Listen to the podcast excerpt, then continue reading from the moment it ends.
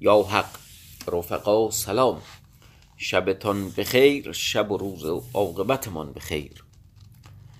آل مفروز با هندسه وزیر رای نیکو زدند. زنان شاه فرخ روز را از دست معتمدان قابوس نجات دادند. لیکن دست بر قضا در همان موضع همومه و سپاهدار با لشکری گران به یاری قابوس می رفتند با مردان دخت مواجه شدند. مردان دخت یک تنه با ایشان به جنگ مشغول شد. روزافزون زنان شاه را به قاری در دل کوه برد. از سوی قابوس نیز لشکری گران به سرکردگی بوران و توبان و خوجان برسیدند.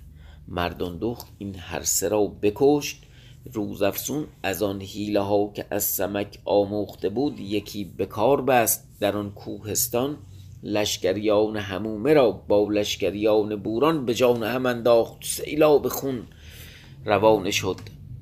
سمک که جلوتر به امید مژدگان رفته بود تا خبر به فرخ روز برساند در میانه راه ناگاه علمی دید که پیش وی باز آمد. نیکو نگاه کرد. علم کاوه بود. تومار با وی چنان افتاده بود که چون مردان دخت با روزافزون از طلایه برفتند بدان نامه هندسه وزیر تومار پیش شاه آمده بود و احوال گفته بود. فرخ روز تومار را با کاوه و بیست هزار سوار و پیاده فرستاده بود. در آن ساعت آل مفروز را دیدند پیاده گشتند خدمت کردند. آل مفروز پیش ایشان باز آمد تومار و کاوه چون آل مفروز را دیدند پیاده گشتند خدمت کردند. آل مفروز ایشان را در کنار گرفت و بپرسید. ایشان گفتند پهلوان چنین تنها کجا می رود؟ آل مفروز گفت مژدگانه به شاه می‌برم که زنان را از دست دشمن بیرون آوردیم. با مردان دختند از پس میآیند احوال چنان که بود بگفت. ایشان آفرین کردند. کاوه گفته ای پهلوان اگرچه تو را نباید آموختن اما مرا در این حالت نخست خوش آمد که تنها در چنین جایگاه می روی و همه جهان تو را چنین دشمنند. اگر پنج هزار سوار دشمن تو را دریابند یا سواری چگونه توانی بودن؟ بازگرد تا پیش مردان دخت رویم زنان شاه برگیریم چون به نزدیک لشکرگاه رسیم مژدگانه ببر آل مفروز گفت ای پهلوان راست میگو. والا خیلی کار احمقانه ای کرد حقیقتش. منم رو نشد بگم دیگه قهرمان قصهمونه دیگه. آخه مرد حساب سنی ازت گذشته مجدگانه چیه؟ خیلی بد بود اونا رو ول کردی به خاطر طمع مثلا یه انگشتری ایاره چیزی بگیری. خیلی زشت و زننده بود. و باری کلا به کاوه که در واقع رو درباسی رو کنار گذاشت و این رو به این گفت. این بگفتن رو برا نبودن می‌رفتن ناگاه روز افسون و فرخ روز پیش ایشان باز آمدند. آول مفروز چون ایشان را بدید دودی به سر وی آمد. گفت مردان دخت و زنان شاه کجا اند چرا آمده؟ اید ایشان گفتند دو پهلوان از هفتاد دره با لشکری مقدار پنج هزار مرد می آمدند پیش قابوس روند. مردان دخت را بر ایشان بگرفت. خلقی بسیار بکشت. پهلوانان یکی را سپهدار می‌گویند یکی را همومه. پس ما را بفرستادند که پیش شاه رویم و لشکر بیاوریم. و در راه ما را لشکری پنج هزار. پیش ما باز افتادند که پیش قابوس می آمدند که نگاهداری زنان شاه کنند. بوران و تومان و خوجان با ایشان بودند. آنکه زنان شاه از شهر آورده بودند و من چنین و چنان کردم تا پیش مردان دخت باز رفتم که لشکر آمدند و در هم افتادند. مردان دخت گفت شما بروید و لشکر آورید که آل مفروز از احوال آمدن لشکر خبر ندارد. لشکر بیایند و من اینجا عاجز بمانم. اکنون پهلوان خود آمد. زود باید رفتن. آل مفروز گفت شما بروید که من با لشکر اکنون پیش مردان دخت می‌روم. این بگفتند و به تعجیل براندند. راه نزدیک بود آل مفروز از پیش بتاخت به مردان دخت رسید. او را دید در پای کوه سوار ایستاده در پیش وی چند سوار دیگر و از برابر لشکر فراوان در هم افتاده. آل مفروز پیش مردان دخت رفت خدمت کرد گفت ای ملکه نظاره جنگ می‌کنی؟ مردان دخت گفت بلی پهلوان چرا بازگشت؟ آل مفروض گفت لشکر آوردم بیست هزار سوار. همکنون برسند. مردان دو خرم شد. تا آل مفروض گفت این اسمان به چه ایستادند؟ زنان شاه کجاند؟ یادتونه این چوبایی درست کرده بود و اینا که هر دور می‌دید فکر می‌کرد سوار است. مردان دخت احوالها بگفت. آول مفروض گفت اکنون هیچ اندیشه مدار که لشکر آمدند. تا ایشان برسند من بروم زنان شاه بیاورم.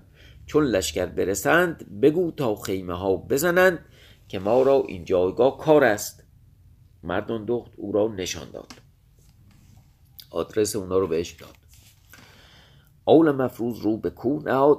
آواز کوس عربی برآمد. پهلوانان برسیدند. پیش مردان دخت خدمت کردند و آن لشکر هنوز در هم افتاده بودند. لشکر فرخ روز خیمه ها بزدند. فرود آمدند گروهی از بهر ترتیب ساختند جماعتی با ساز جنگ پیش مردان دخت ایستاده احوالها می‌گفتند. آل مفروض برفت و از آن سوراخ زنان شاه را به لشکرگاه آورد در خیمه بنشاند پیش مردان دخت و پهلوانان آمد. گفت اکنون شما این جایگاه مساف می کنید که لشکر بسیارند و زنهار در کار زنان شاه بیدار باشید. و نگاهداری می کنید تا من بروم فرخروز را آگاهی دهم. من نمیم چه اصراری داره این هی بلنشه بره این برای دقیقه وایسا دیگه. مردان دخت گفت ای پهلوان روز افسون و فرخ رفتند. اول مفروض گفت من ایشان را در این نزدیکی دیدم ایشان را فرستادم. کار ایشان را نیست. کاوه گفته ای پهلوان زود فراموش کردی آنچه من گفتم؟ اول مفروض گفت من فراموش نکردم. یزدان مرا نگاه دارد. این بگفت و رو به راه نهاد و برفت. من نمی‌دونم حالا این زمین اونجا میخ داشته چه اتفاقی بوده که این نمی‌تونسته بمونه. حق تعالی تقدیر کرد که در میان لشکر قابوس که در هم افتاده بودند و از هم میکشتند ناگاه پهلوانی بود. نام او ابرسیاه از هفتاد دره پیش لشکر آمد. به سپهدار رسید. بانگ بر وی زد. نام بگفت. تیغ فرو گذاشت. بزد بر سپهدار. سپهدار نام خود بگفت. گفته ای ابرسیا این چه حادث است؟ چون ابرسیا نام سپهدار شنید انان باز گرفت فرو ماند. بانگ بر لشکر زد تا دست از جنگ باز داشتند بسیار از هم کشته بودند. همگان آرام گرفتند. احوال بگفتند هر کسی می‌گفت این چون افتاده است که آواز غلبه لشکر شنیدند بنگریدند لشکر فرو می آمدند خیمه ها می زدند لشکر فراوان دیدند فرو ماندند. با هم می گفتند با مردان دخت بر نمی آمدیم اکنون با این لشکر چه کنیم؟ با هم گفتند سپهدار و همومه و ابرسیا چون کار افتاد رها نشاید کردن و رفتن که بی همیتی عظیم باشد و از شاه قابوس ما را ملامت رسد.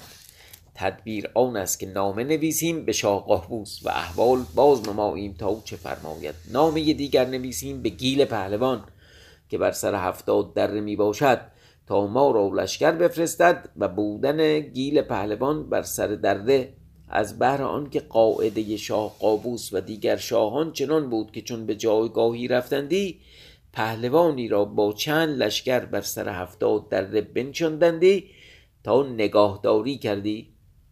در این حال چون قابوس به جنگ فرخ روز آمده بود در حال نامه نوشتند. به شاه قابوس و احوال چنان که رفته بود باز نمودند.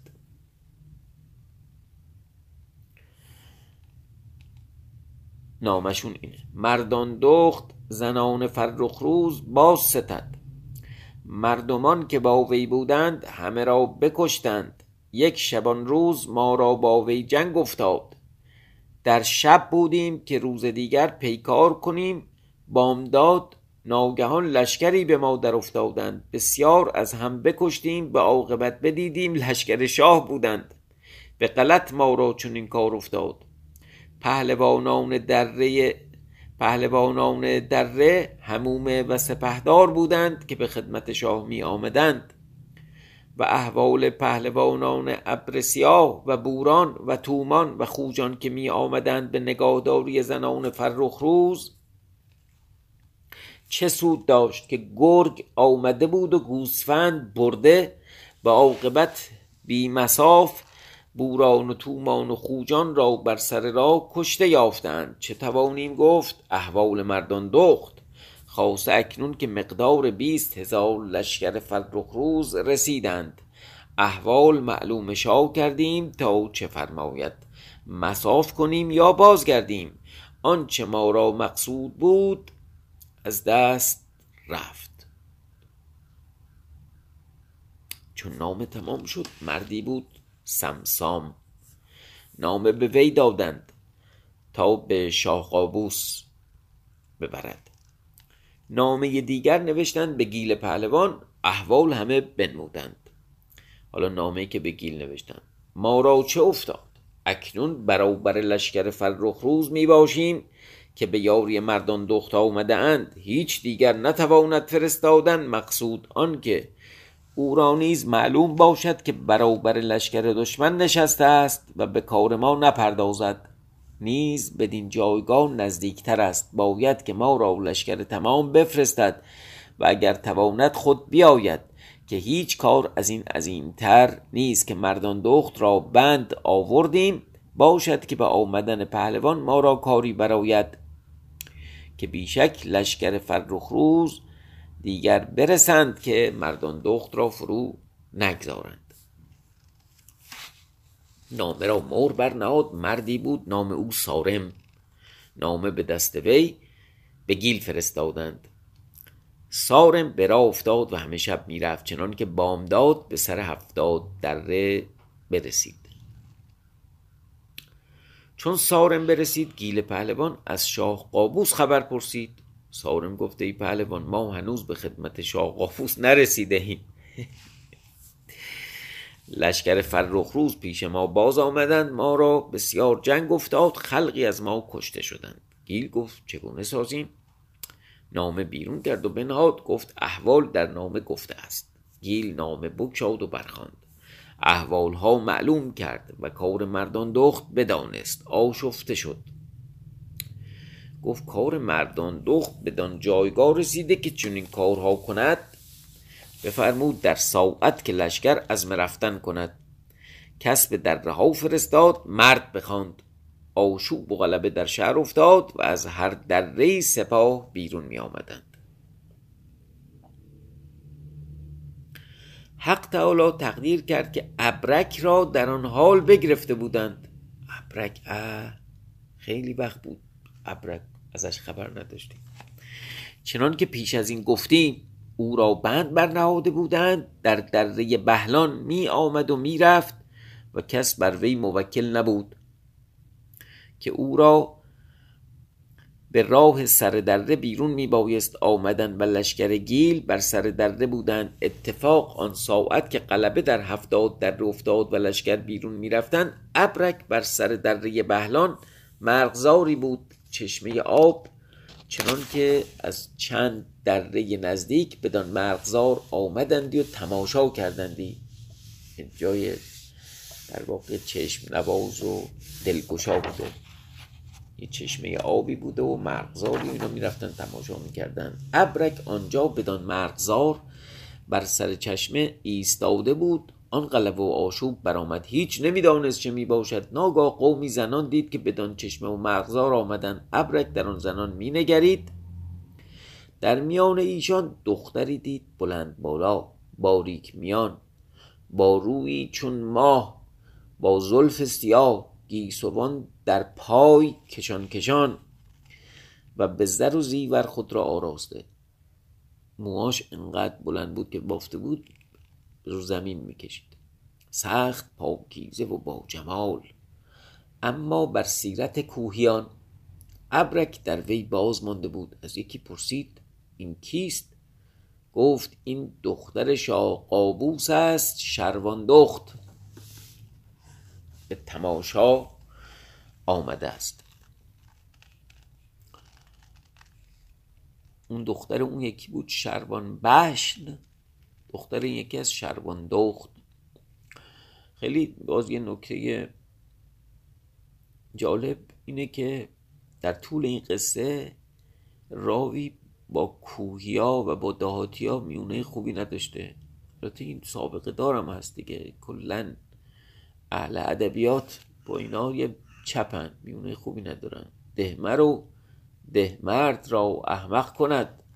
عقل را بیهوش و بیرونق کند اینا که تو کوه بودن یا آداب معاشرتشون هم فرق داشته. یه ذره در واقع ضد تمدن بودن دیگه. اینا رو همیشه با تخفیف ازشون یاد می‌کردن. درست حتی پادشاهشون هم بود دخترم بود زیبا هم بود خوشگلم بود جواهرم داشت. نوشته اما کوهی بود بر سیرت کوهیان. ابرک چون نام وی شنید و بدانست که دختر قابوس است با خود در اندیشه شد. چاره از بهر کار خود به دست آورد. با خود گفت وقت آن آمد که خود را از این بند نجات دهم. آخر حیلتی به کار باید آورد مگر یزدان راست برآورد. اندیشه می‌کرد و ایستاده بود بند بر پا. زنان در وی نظاره می‌کردند. شروان دخ گفت شما را چه بوده است؟ ما را قاعده نباشد که کسی را باز دارند هر که را بگیرند بکشند یا رها کنند تا برود. در کار تو نمی‌دانم که چگونه افتاده است. تو کیستی؟ ابرک چاره ساخته بود. گفته ای ملکه از بهر تو در بند ماندم. گفته ای ملکه از بهر تو در بند باز ماندم. چون این در بند گرفتارم. شرواندوخ گفت از بهر من؟ چرا؟ با من چه کردی که من هرگز تو را ندیدم؟ و با تو مرا گفتار نبوده است. بگو تا بدانم اگر از بهر من در بند گرفتاری تو را رها کنم. تا بروی که مرا نمی باید که کسی از بهر من در بند گرفتار باشد. خاصه کسی که از وی خبر ندارم و او را نمی شناسم ابرک گفته ای ملکه چون این است که تو می‌گویی. من از بهر تو در بند گرفتار شدم. شرواندوخ گفت بگو تا چون بوده است. ابرک گفت به هیچ سخن از من نیامد و نگفتم در بند گرفتار شدم. اگر چیزی بگویم که من براید آها. گفت من نگفتم اینجوری شد. بگم که دیگه منو می‌کشند. مرا جان به کار از شروان دخت. اندر شک افتاد که این خود چه سخن خواهد بود. او را هوس گرفت که آن خود چه چیز است. در واقع کنجکاف کرد این دختر رو. اینو وادار کرد که دیگه بالاخره حرف بزنه. و آن سبب و آن سبب نجات ابرک بود که یزدان بساخت دل شروان دخت بدان گفتار در بند آورد و آن گفتار با آن گفتار ابرک خوش بگرفت به دلش نشست. هر کاری را که خواهد بود اول سببی ظاهر گردد و نشانی پدیدار آید یزدان این معنی در دل ابرک افکند. ببخشید یزدان این معنی در دل ابرک افکند. تا بر لفظ وی برفت. سخنی بی معنی و دروغی دلگیر و گفتاری بی اصل دور از حقیقت. ولی کار خدا بود. فالهمها فجورها و تقواها. حتی گناهان رو. اینها از جای دیگه میاد. الهامش جای دیگه است. و خداوند سبب سازه و خدا تو دل آدما میندازه. حالا وقتی می‌خواد خلاصشون بکنه یا وقتی می‌خواد گرفتارشون بکنه فرقی نمی‌کنه. سبب اسباب خداوند از جانب خداونده.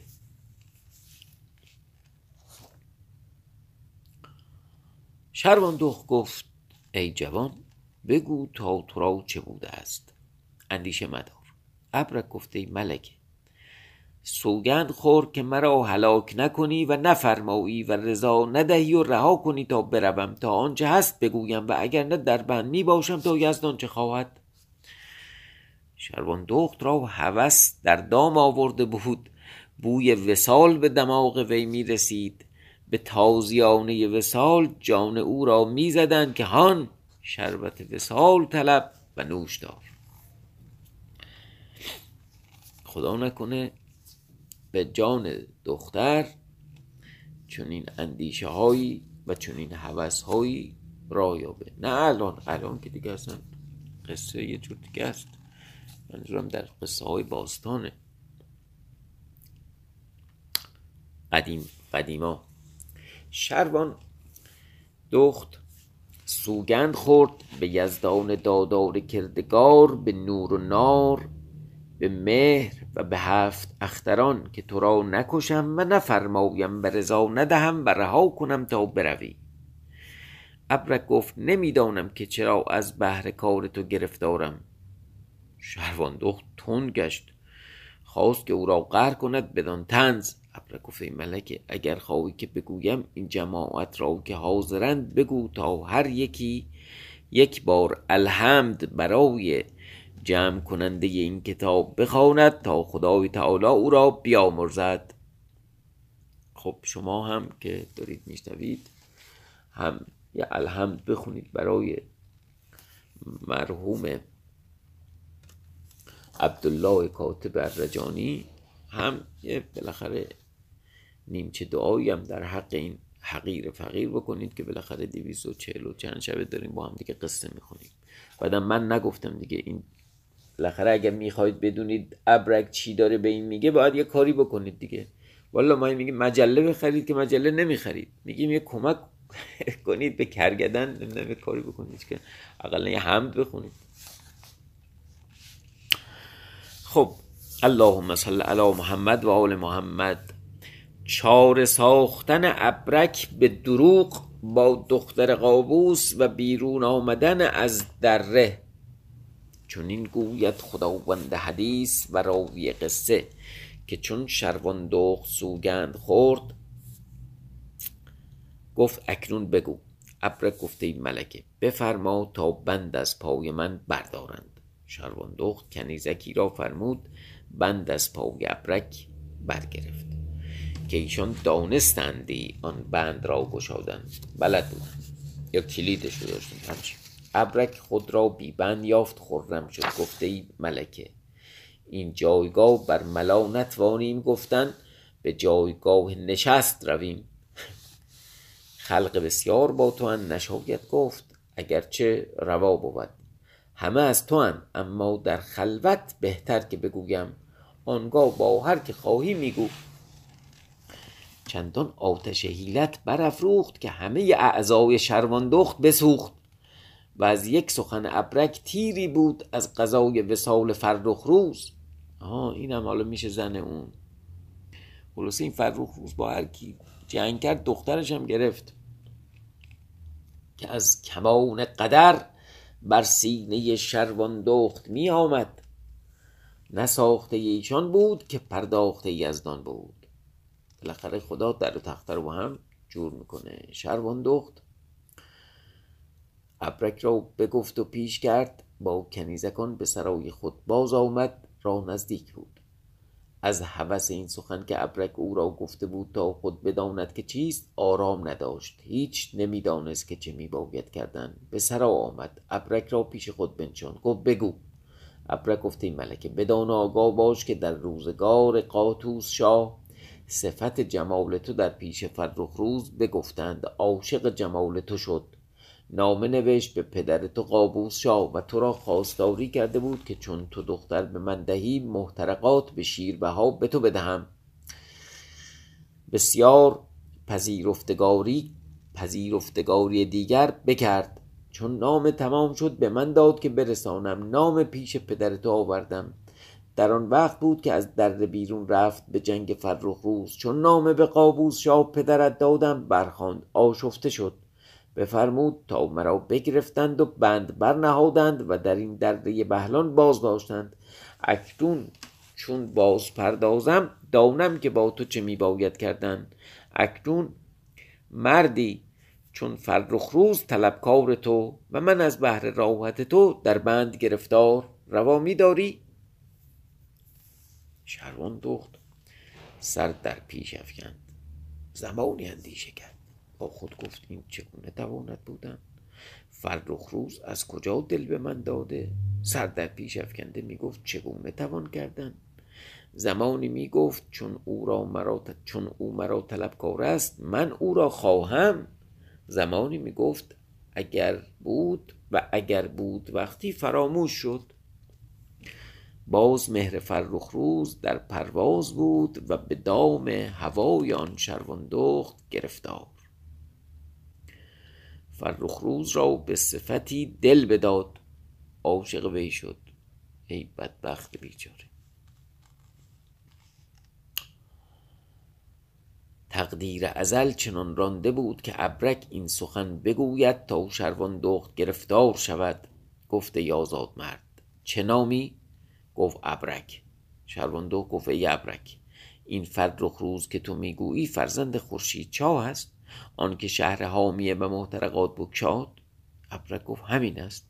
شروان دخت چون بدانست که کیست عشق در دل وی زیادت شد. گفت ای ابرک اکنون چه میباید کردن؟ ابرک دانست که شروان دخت در دام افتاد دلش میل فرخ روز کرد. گفت ای ملکه اگر میایی من تو را پیش فرخ روز برم بیرنج. که لشکر بیرون می‌روند با لشکر برویم کسی ما را نداند. اما دو سه تن باید که بر ایشان اعتماد داری و از این احوال آگاهی دارند با ما باشند. من تو را به فرخ روز رسانم که تنها نتوانیم رفتن و دیگر شنیدم که مردان دخت بدین نزدیکی آمده است که زنان فرخ روز را آورده بودند او باز ستده است. و با لشکر به مساف مردان دخت می روند چون مردان دخت با لشکری گران بدین نزدیکی است ما زود با ایشان برسیم. شهروان دخت گفت ابرک مالی فراوان دارم.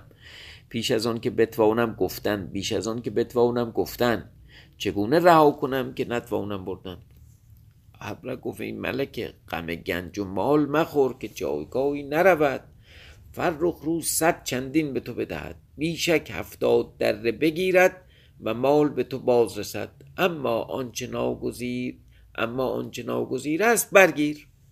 شهروان دخت دو کنیزک و دو خادم را بر ایشان اعتماد داشت. پیش خود بنشاند احوال با ایشان هر چهار بگفت پس تو جامدان و یک صندوق زر و زیور و جواهر برگرفت. خوردنی آنچه به کار بود و سلاح و سلاح مردان پوشیدند. هر ششتن سوار گشتند رو به راه نهادند به سر دره آمدند. گیل پهلوان بر ارزگاه ایستاده بود. در واقع جایی که لشکر رو سان ببینن ارزگاه اونجا وای میساد لشکر رو نظاره می‌کرد. دوازده هزار سوار نامزده کرده بود می‌رفتند. شروان دخت با دیگران خود را در آن میان افکندند برفتند. شب درآمد. به منزل رسیدند فرود آمدند. ابرک گفته ملکه بی دستارچه پیش فرخ روز نشاید رفتن تا او را بر تو اعتماد بهتر باشد که کار پادشاهان به احتیاط بود خاصه بر زنان. شرواندخ گفت چه کنیم؟ دستارچه از چه می باید کرد؟ کرا بریم مگر گیل و گیلک را ببریم که ایشانند در این لشکر؟ ندانم که چون باید کردن ابرک گفت سلیم است این کار ایشان را بربندم و پیش تو آورم اما تو را کاری باید کردن. شروان گفت چه کنم؟